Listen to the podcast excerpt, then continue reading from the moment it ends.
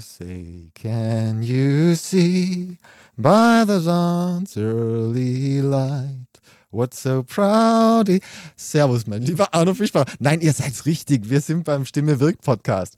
Aber wir haben ja jetzt endlich, ich hätte schon fast gesagt, den Trump los. Aber nein, wir haben einen neuen Präsidenten in den USA jetzt, ja. Und äh, da, mein lieber Arno, gibt es einiges zum drüber reden, weil beide ja einen ganz anderen Zugang zur Rhetorik und zum Einsatz ihrer Stimme und ihrer Autorität der Stimme haben. Ja, einen sehr unterschiedlichen Zugang auch zu ihrer Kommunikation haben, wie es scheint, aber durchaus auch unterschiedliche Qualitäten haben. Lass uns da mal richtig draufschauen und schauen, was lässt sich denn daraus heute für uns hier im deutschsprachigen Raum für die Kommunikation, ja, für die Kommunikation im Unternehmen lernen. Wenn du als Führungskraft oder wenn du Menschen überzeugen willst, ob im Verkauf, im Vertrieb oder als Führungskraft deinen Mitarbeitern gegenüber.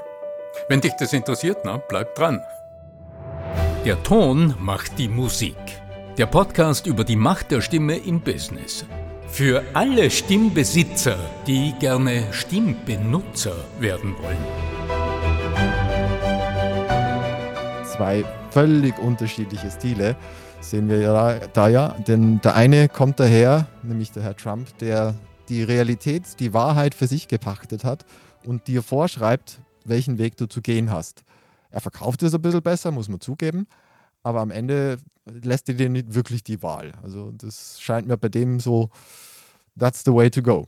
Und bei beiden, zumindest scheint es mir derzeit so, er versucht eher den dialogischen, den Überzeugungstäter zu erzeugen, dass jemand wirklich davor auch erkennt, aus Einsicht heraus handelt, was ja vielleicht langfristig auch besser sein könnte. Was meinst du dazu, mein Lieber? Naja, wenn man hier aus, aus Europa den Blick nach Amerika richtet, und wenn wir uns jetzt anschicken, naja, hier ein bisschen zu analysieren und das eine oder andere daraus zu lernen, ich denke, es ist immer Vorsicht geboten. Denn an der Spitze einer Großmacht zu stehen, an der Spitze eines so großen Staates zu stehen, mit so unterschiedlichen Gepflogenheiten auch in den verschiedenen Teilstaaten etc. und mit so unglaublich vielen Pressure Groups und Interessensgruppen etc. Das ist eine Aufgabe, die sich unter einer wahrscheinlich naja, nicht so wirklich gut vorstellen kann. Das wird natürlich keine politischen Realitäten abbilden. Deswegen, wenn du mir genau zugehört hast, auch du daheim, dann hast du gehört, ich habe immer gesagt, mir scheint und mein Eindruck, weil natürlich wir wissen nicht, wie die Menschen drauf sind in Realitas. Ja? Aber wir wollen ja jetzt auch nicht über Politik sprechen, sondern eher über die Art und Weise, wie diese Leute Politik betreiben, beziehungsweise wie sie kommunizieren. Ja, genau. Und es äh, wird mir persönlich auch äh, heute jedenfalls nicht darum gehen, eine detaillierte Rhetorikanalyse zum Beispiel von Trump äh, hier auszubreiten. Da gibt's berufene Münder und da gibt's Bücher und da gibt's jede Menge Statements bereits dazu. Was mich besonders interessiert, ist der feine Unterschied zwischen zwei Polen in der Kommunikation, besonders dann, wenn es darum geht, etwas zu delegieren, besonders wenn es darum geht, wenn du für Menschen verantwortlich bist, in einem Team oder ja, als Führungskraft in einem Unternehmen, wie gelingt es denn letztlich, mit Menschen so zu kommunizieren, dass sie aus einer inneren Einsicht heraus die Handlungen vollziehen, die am besten zu dem gewünschten Ergebnis führen? Du hast da ja im Vorgespräch zwei Begriffe genannt, wo du sagst, das sind so die divergenten Geschichten. Also die Pole sehe ich, äh, ist es Herrschen, mhm. so wie manche Unternehmer im Unternehmen stehen und das Unternehmen als ihr Eigentum betrachten und sich auch so gebärden und auch so kommunizieren. Also im Grunde die, ja, paternalistisch, so aus dem inneren Denken heraus, das gehört mir, die Mitarbeiter sind im Grunde Teil meines Eigentums und ich schaffe an, was gemacht werden muss und das wird wow. getan. Ja. Äh, ich weiß, es klingt immer so ein bisschen holzschnittartig, aber ich habe es selbst in meiner Jugend, als ich meine Lehre gemacht habe, habe ich erlebt, wie das funktioniert. Äh, und ich weiß auch aus meinem Trainingsalltag, das ist heute nicht immer ganz weit hergeholt, man denkt immer, die Wirtschaft funktioniert mittlerweile ganz anders. Naja, das ist im Einzelfall nicht immer so. Auch in großen Betrieben, in einzelnen Abteilungen. Es hängt immer sehr von der Sichtweise und von der Persönlichkeitsstruktur und auch vom Menschenbild ab, das die Führungskräfte mit sich tragen und aus dem heraus sie kommunizieren. Herrschen oder führen. Also zu neuen Ufern führen, zu neuen Handlungen führen, zu neuen Einstellungen begleiten. So würde ich diese beiden Pole sehen. Und heute könnte mich interessieren, was hat es mit dem Ausdruck im Gespräch und in der Rede zu tun?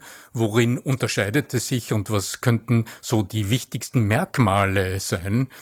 dass du, wenn du heute zuhörst, für dich überprüfen kannst, wenn ich an jemanden eine Aufgabe delegiere und es pressiert vielleicht und es ist dir besonders wichtig, weil dir der Ergebnisdruck im Nacken sitzt, wie kommunizierst du in diesem Moment? Und bist du eher auf der Seite des Herrschers unter Anführungszeichen, also der aus einem Ich bin der Chef und das muss getan werden Standpunkt heraus kommunizierst, oder bist du eher jene Führungskraft, die in der Lage ist, auch schwierige Aufgaben so zu delegieren, dass sie auf ein inneres Verständnis stoßen und so heraus ja das eigene Mitwollen des oder der Angesprochenen erzeugen. Da sind wir ja zum Teil auch schon in Richtung Simons äh, Sinek unterwegs mit seinem The Power of Why. Also immer die Frage einmal grundsätzlich im Hintergrund zu haben, warum machen wir das alles überhaupt? Warum machen wir das alles überhaupt? So. Naja, ich denke, das zu reflektieren, das will ja auch auf verschiedenen Ebenen stattfinden. Genau. Und wenn du jetzt nochmal einen Blick nach Amerika richtest, dann gewinne ich zumindest den Eindruck, dass äh, der eben scheidende Präsident mh, hm, also wenn wir sagen reflektieren, also was reflektierst du dann? Naja, du reflektierst zum Beispiel deine Position deinem Umfeld gegenüber. Du reflektierst dich als Person, als Persönlichkeit. Du reflektierst deine Art und Weise, wie du mit Menschen umgehst. Du holst dir auch mal kritisches Feedback. Du horchst mal hin, wie ist der Widerhall und verarbeitest das auch kritisch für dein eigenes Selbstverständnis. Würdest Man du das ja irgendwie schriftlich und anonym machen lassen? Weil wenn du sagst, ehrliches Feedback, das ist gerade in einer Hierarchie, in der äh, vielleicht solche Leute herrschen würden, äh, nahezu unmöglich, dass der, der das ins Gesicht sagt. Naja, das ist ja wohl auch das Phänomen, das wir jetzt erlebt haben. Ich meine, es ist auf die Spitze getrieben, wenn du nach Amerika schaust und in der Trump-Ära schaust, äh, wie er sein Umfeld gestaltet hat. Ja, ja der hat ja fortwährend Leute entlassen aber in manchen Unternehmen, also wollen wir jetzt nicht bösartig sein, aber in manchen Unternehmen erlebe ich das oder sehe ich das auch genauso, wo kritische Stimmen eher als unangenehm empfunden werden oder als, wie soll man sagen, defetistisch oder man hat das Gefühl, jemand pinkelt äh, dem Unternehmen oder der Führungskraft ans Bein und äh, schaut dann eher mal, die Leute loszuwerden oder diese Stimmen halt zu unterdrücken oder nicht laut werden zu lassen. Also nicht umsonst wird jetzt gerade in Österreich die Whistleblower-Gesetzgebung neu geregelt, weil je straffer und je größer organisiert Unternehmen sind, desto schwieriger ist es natürlich, die eigene Stimme zu erheben in einem System und auch gehört zu werden. Dafür braucht es Strukturen. Aber wir sprechen ja jetzt über das persönliche Feedback.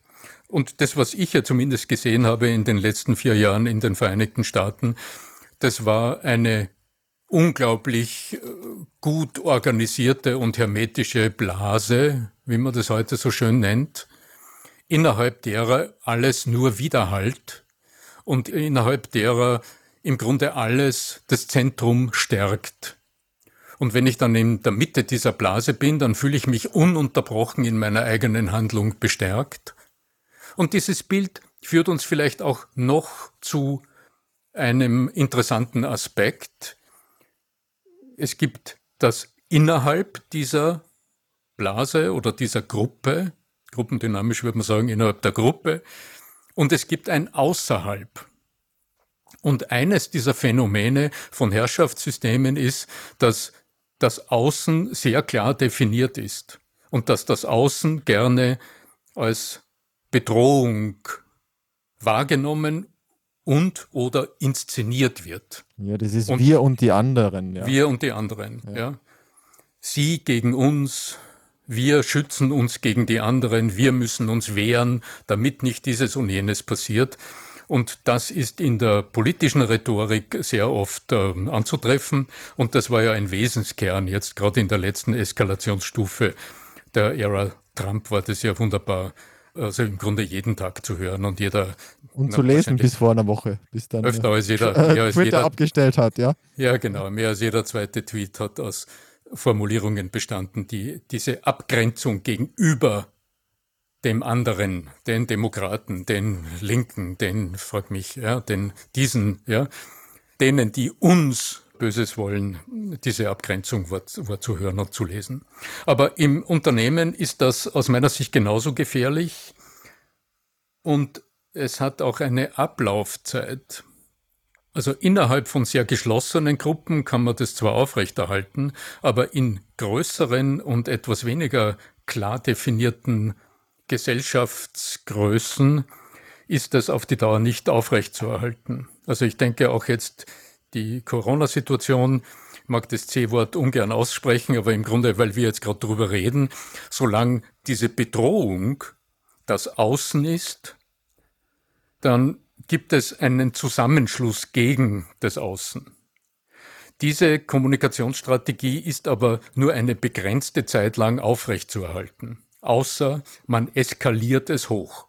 So sind dann in der Geschichte immer wieder Kriege entstanden, weil innerhalb einer Gesellschaft diese scheinbare, fiktive oder reale Bedrohung von außen immer weiter hoch eskaliert wird, bis es dann der logische Schritt ist, dass es dann zu einer kriegerischen Auseinandersetzung kommt.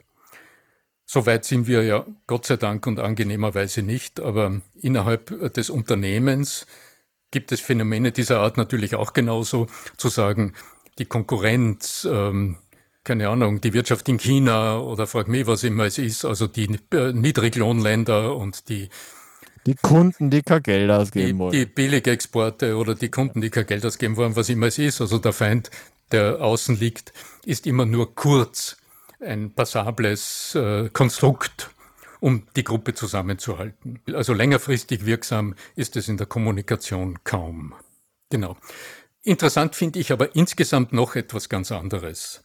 Und zwar, ich glaube, es wird mir niemand widersprechen, wenn ich sage, Redner ist aber offensichtlich Trump der bessere als der Biden.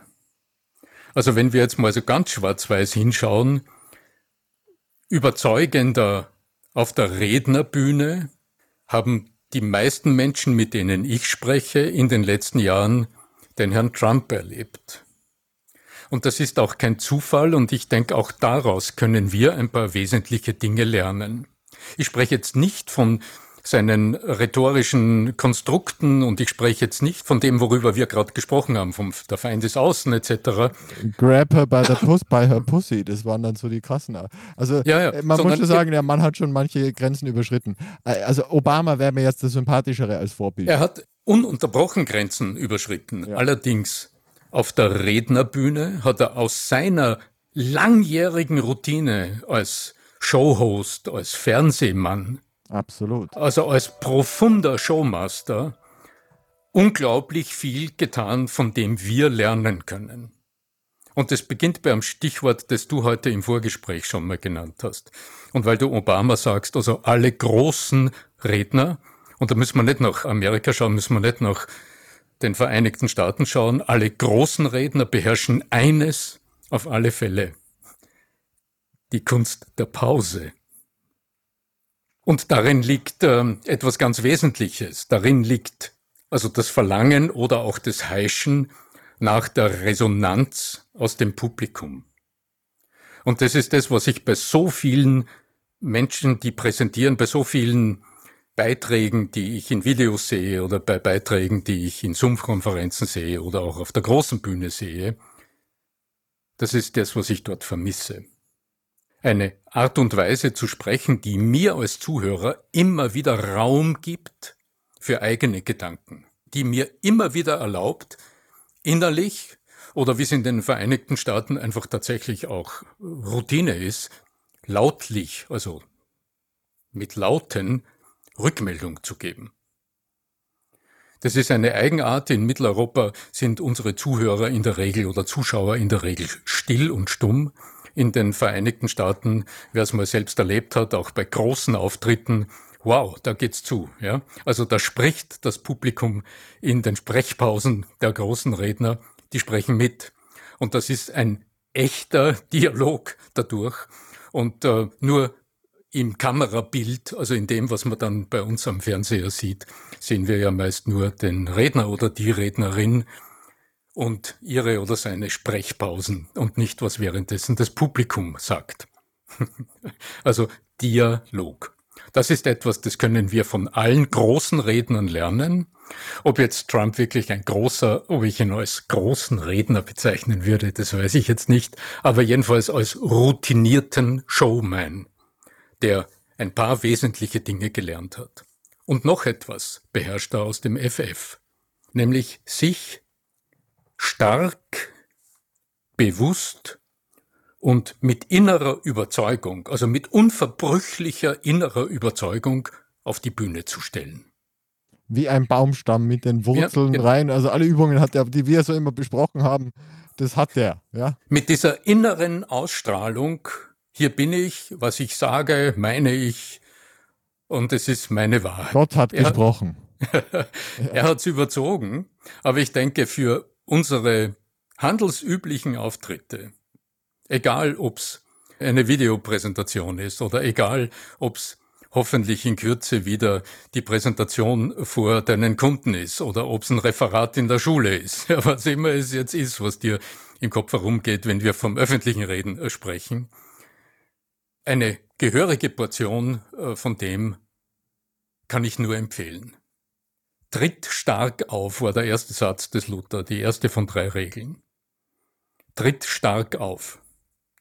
Und in dem, wie du stehst, in deiner Körpersprache, ist schon mal, drückt sich schon mal aus, wie viel Lebenskraft du verströmst, wie viel Zuversicht in dir ist, die dann gleich aus dir sprechen wird, und wie groß deine innerste Überzeugung ist, dass das, was du gleich tun wirst, wirksam sein wird. Also die, in der Psychologie spricht man davon Selbstwirksamkeitserwartung. Und Donald Trump hat das in einem, würde ich sagen, übergroßen Maße vor sich hergetragen und gepaart mit mangelnder Selbstkritikfähigkeit und mangelnder Bereitschaft zur Selbstreflexion ergibt es eine sehr explosive Mischung und das haben wir erlebt. Okay, nochmal explosiv natürlich bei einem der mächtigsten äh, Männer der Welt. So ja, mit, mit, mit, eine, mit einer Hand, da sind wir beim Putin, wieder mit einer Hand auf der Atomwaffe. Aber das ist ein anderes Thema, anderes Thema. Und jetzt geht es aber eher darum, was können wir jetzt draus ziehen? Also hast du uns am Ende jetzt noch praktische Hinweise? Ja, also ich denke, ähm, ein wesentliches ist tatsächlich die Sache mit den Sprechpausen. Sprechpausen funktionieren natürlich nur, wenn du eine Idee hast, wohin die Reise geht. Also wenn du, bevor du zu sprechen beginnst, das Ziel deines Sprechens, also vor Augen hast. Deshalb beginne nie zu sprechen, bevor du nicht eine Idee hast, wie die Rede enden wird. Ganz praktisch gesehen führt es zu einer alten Regel der Zielsatztechnik. Wir haben in einer Episode darüber sogar schon mal gesprochen. Und die fordert ganz klar von dir, bevor du zu präsentieren beginnst oder bevor du über die Inhalte deiner Präsentation, deiner Rede nachdenkst, die gibt dir die Empfehlung, überleg dir, wie wird dein letzter Satz lauten. Der darf sich dann im Lauf der Arbeit, der Vorbereitung noch verändern, aber überleg dir als erstes, wo willst du landen? Also was wird am Ende deine Frage oder deine Aussage oder dein letzter Satz sein, mit dem du dein Publikum hinterlässt, mit dem du zu etwas aufforderst? Wohin geht die Reise? Und wenn du das im Blickfeld hast, dann kannst du deine innere Rede und Präsentationsnavigation nach dem ausrichten. Sprechpausen Worüber reden wir? Vom Groben ins Feine sprechen wir als erstes von Gliederungspausen. Also die allererste Pause ist die Pause, bevor du überhaupt zu sprechen beginnst. Das ist der Moment, wo du als Person dich zur Wirkung bringst. wo du wahrnimmst und spürst, hier bin ich, und wo du den Menschen, mit denen du zu tun hast, deinem Publikum, der Kamera oder deinen Zuschauern und Zuhörern, die Zeit gibst wahrzunehmen, dass du hier bist. Schritt eins. Und die nächste Gliederungspause ist im Grunde nach dem ersten inhaltlichen Punkt. Das ist die erste Markierung. Das ist so wie im Navi die erste Kreuzung. Und dort ist eine Ampel und die Ampel zeigt bitte als erstes rot. Das heißt, du sprichst deinen ersten großen Gedanken aus und dann hast du ihn ausgesprochen und übergibst dieses Paket ans Publikum. Und jetzt wartest du ab, dass das Publikum dieses Paket abspeichert, verarbeitet. Und das dauert eine gewisse Zeit und das ergibt Gliederung. Gliederung ist ein sehr analoges Phänomen. Jetzt beginnst du im Grunde wieder von vorne. Und das ist das, was man an großen Rednern und auch an guten Showmastern lernen kann, denn die gehen immer genauso vor. Die geben das, was sie gerade gesagt haben, übergeben das dem Publikum, warten auf die Reaktion des Publikums, greifen dann erst den Ball wieder auf und dann geht's vom Neuen los. Mhm. Gliederungspausen, um dem Publikum jeweils den Ball zu übergeben. Also das ist ein ganz scheinbar banaler, aber sehr, sehr wirkungsvolles äh, Werkzeug, das ist der Sukkus aus vielen Beobachtungen und aus vielen Analysen von allen möglichen Rednerinnen und Rednern aus der ganzen Welt. Das ist ein ganz zentrales Element. Und etwas Zweites, was mit dem Ton und der Stimme zu tun hat, scheint mir noch besonders wichtig zu sein. Weil wir jetzt schon wieder mehrheitlich über Mr. Trump sprechen, Biden ist einfach zu langweilig, muss man, zu, muss man ja, zugeben. Aber was, Nur er, er ist nicht Trump, das reicht. Was durchaus einen Teil, einen wesentlichen Teil des Effekts von Donald Trump innerhalb seiner Blase ausmacht, das ist der Appell in seiner Stimme. Wenn du an die vier Ohren einer Nachricht von Schulz von Thun denkst, ja, dann gibt es die Inhaltsebene, die Beziehungsebene, die Selbstoffenbarung und es gibt den Appell. Also es ist immer dieser Ton, der die Zuhörer auffordert, stimmt es nicht, ist es nicht richtig so, isn't it? Ja? Also, also die, dieser Ton am Ende einer Phrase, der das Vorarlbergerische oder? Oder, oder der dich oder? als Zuhörer ununterbrochen innerlich einlädt zu sagen, ja genau, genau, genau, ja. Was eine Art von Eskalation innerhalb einer Rede ergibt und auf diesem Klavier hat Donald Trump ganz hervorragend gespielt. Ich empfehle dir, wenn du Menschen zu eigenen Gedanken beflügeln willst, dann empfehle ich dir nicht allzu viel von diesem Appell mit hinein in deine Präsentationen zu nehmen, mhm. sondern frag dich eher, was öffnet denn die Gedankenwelt, die Assoziationen, die Gefühlswelt deiner Zuhörer am stärksten? Ist es die Aussage und dieses Das müssen wir tun, weil das ist wichtig und sonst passiert dieses? Nicht wahr, ja? Oder ist es eher auf Augenhöhe mit deinen Zuhörern zu kommunizieren und kluge Fragen zu stellen? Und dann die Zeit zu geben, dem Publikum, deinen Zuhörern, auch deinen Gesprächspartnern die Zeit zu geben, auf diese Frage zu reagieren und sich ein paar Gedanken zu machen. Und dann nimmst du das auf und dann gibst du deine Gedanken dazu und sprichst über deine Lösungen. Dann wirfst du die nächste Frage auf. Also du gehst in einen ganz bewussten Dialog mit deinem Publikum. Wir sprechen ja oberflächlich gesehen über rhetorische Muster, über sehr, sehr einfache rhetorische Systeme, zum Beispiel mit Fragen in den Dialog äh, mit dem Publikum gehen, mit dem beim Präsentieren oder in der Rede. Das ist ein scheinbar einfaches Prinzip. Das, was aber dahinter steht von der Wirkungsseite her, das ist der Ton der Stimme, ist immer das Erste, was in deinen Zuhörern Wirkung erzeugt. Und deine innere Einstellung dem Zuhörer gegenüber, die transportiert sich in erster Linie über den Ton deiner Stimme. Wenn du also davon ausgehst, dass dein Publikum selbst denken soll und dass du das Risiko eingehst, dass deine Zuhörer auch mal etwas anderes denken, als dir lieb ist. Erst dann ist in deiner Stimme dieser Ton zu hören, der im Endeffekt andere auch mal vereinnahmt für dich und den anderen auf alle Fälle signalisiert, dass du sie nicht in einem hierarchischen Gefüge siehst, wo du der Bessere bist oder der Stärkere bist und aus dieser Position zu ihnen sprichst. McGregor X und Y sage ich dazu nur.